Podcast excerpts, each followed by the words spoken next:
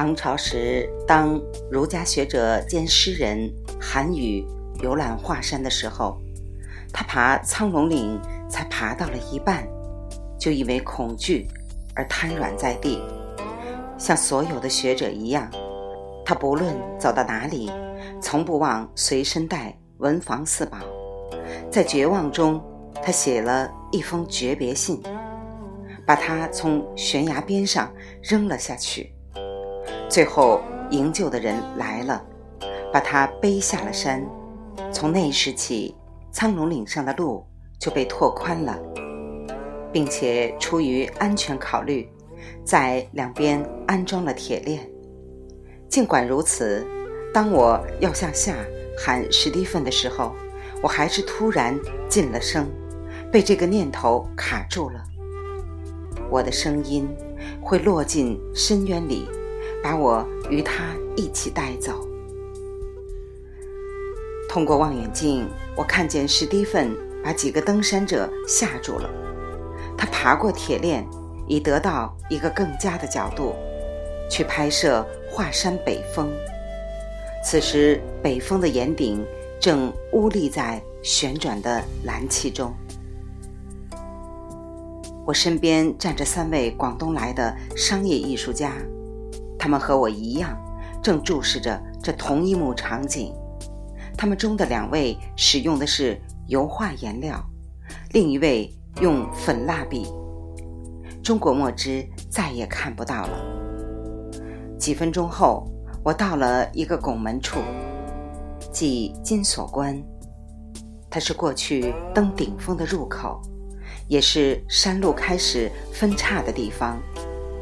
谢道长曾经建议我们在东峰上的小旅社中过夜，因此我选择了左边的岔路。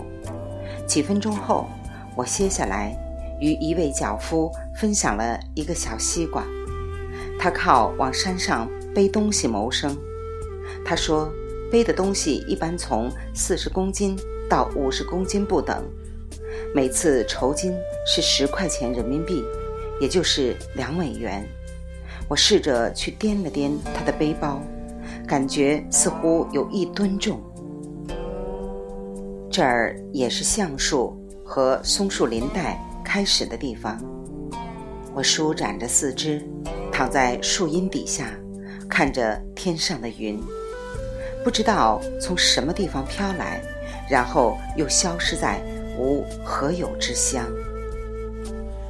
听着松涛声，我想起了俞伯牙和钟子期。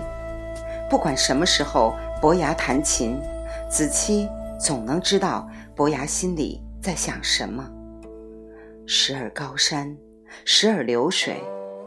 子期死后，伯牙摔了琴，而且从此以后再也没有弹过。我想，风现在想的是高山吧。最后，我终于站了起来，去爬中峰剩下的路，像北峰一样。与其说它是一座山峰，还不如说它是一个山崖。其实华山只有三座真正的山峰，但是出于命理学的原因，中峰和北峰也常常被包括在里面。道教徒们喜欢运用五行的概念：金、木、水、火、土，白、青、黑、红、黄，西、东、北、南、中。因为秦穆公的女儿之故，中峰也被称作玉女峰。两千六百年前，秦穆公的女儿弄玉和她的丈夫一起来到华山。她的丈夫叫萧史，擅长吹箫，在华山上住了几十年以后，她和丈夫喝下了一种玉液调制的长生不老药，飞回仙乡去了。为了纪念他的女儿，秦穆公在这儿盖了一座庙，它被重修过很多次，最近的一次在一九八三年。从中峰开始。通向东峰的主路，沿着一段很长的台阶逐级而下，然后沿着山顶内部的东部边缘再次向上，直到东峰。但是还有一条近路，而我需要一条近路。我举步折回去，走上一条去引凤亭的岔路。当年木工的女儿经常在这里吹笛子，他的夫君则吹箫。风把他们的音乐一直吹送到平原上他父王的宫中。从引凤亭向南望去。我能够看见东峰上巨人留下的手印，是他把华山和首阳山推向两边，从而使黄河能够掉头向东流入大海。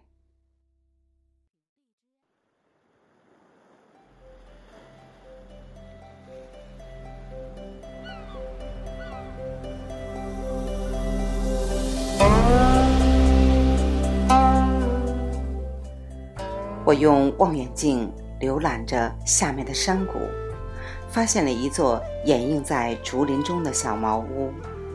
我决定以后打听一下他的情况。我拖着疲惫的身体去爬最后一段铁链，到了一个寺庙的后门。现在它是一个旅馆了，就在东峰的下面。登记的时候。我向管理人员打听，我刚刚在下面遥远的黄福谷里看到小茅屋的情况。他说那是一个农夫的。我很失望，但是同时又很高兴，再也不用去爬另外一个山谷了，哪怕只是一小会儿。我坐在前门的外面，喝了一瓶啤酒。他们是与其他的生活必需品一起。通过当地脚夫的肩膀扛上来的。喝第二瓶啤酒的时候，史蒂芬到了，我们一起喝了第三瓶。我们坐的那个地方，正是航空杂志上的那幅照片的拍摄处。我大为惊愕，原来那个景色是真的，而且我们的的确确已经坐在这儿了。我们的直下方，就是那座与照片上一模一样的不可思议的亭子，坐落在那一模一样的不可思议的山甲上。这座亭子里边，坐凳和棋盘桌都是最近才重修起来的，是用白色的花岗岩雕成的。要到那里，你必须沿着一段铁链爬下去，在铁链的某一点上。你得被迫水平地悬在空中，背对着下面几百米处的岩石。两千多年以前，在武帝统治期间，有人看见一位名叫魏叔清的道士，正在这个山甲上和几位神仙下棋。一千年后，十世纪的时候，陈抟曾经在这里和宋太祖下过棋。据说陈抟赢了，于是宋太祖把整座华山都封给了他。史蒂芬和我注视着正在沉落的夕阳，它照亮了这座亭子。月亮飘过天宇，我们撂下一副空行囊担子，留给脚夫们第二天背下山，然后回屋。休息去了。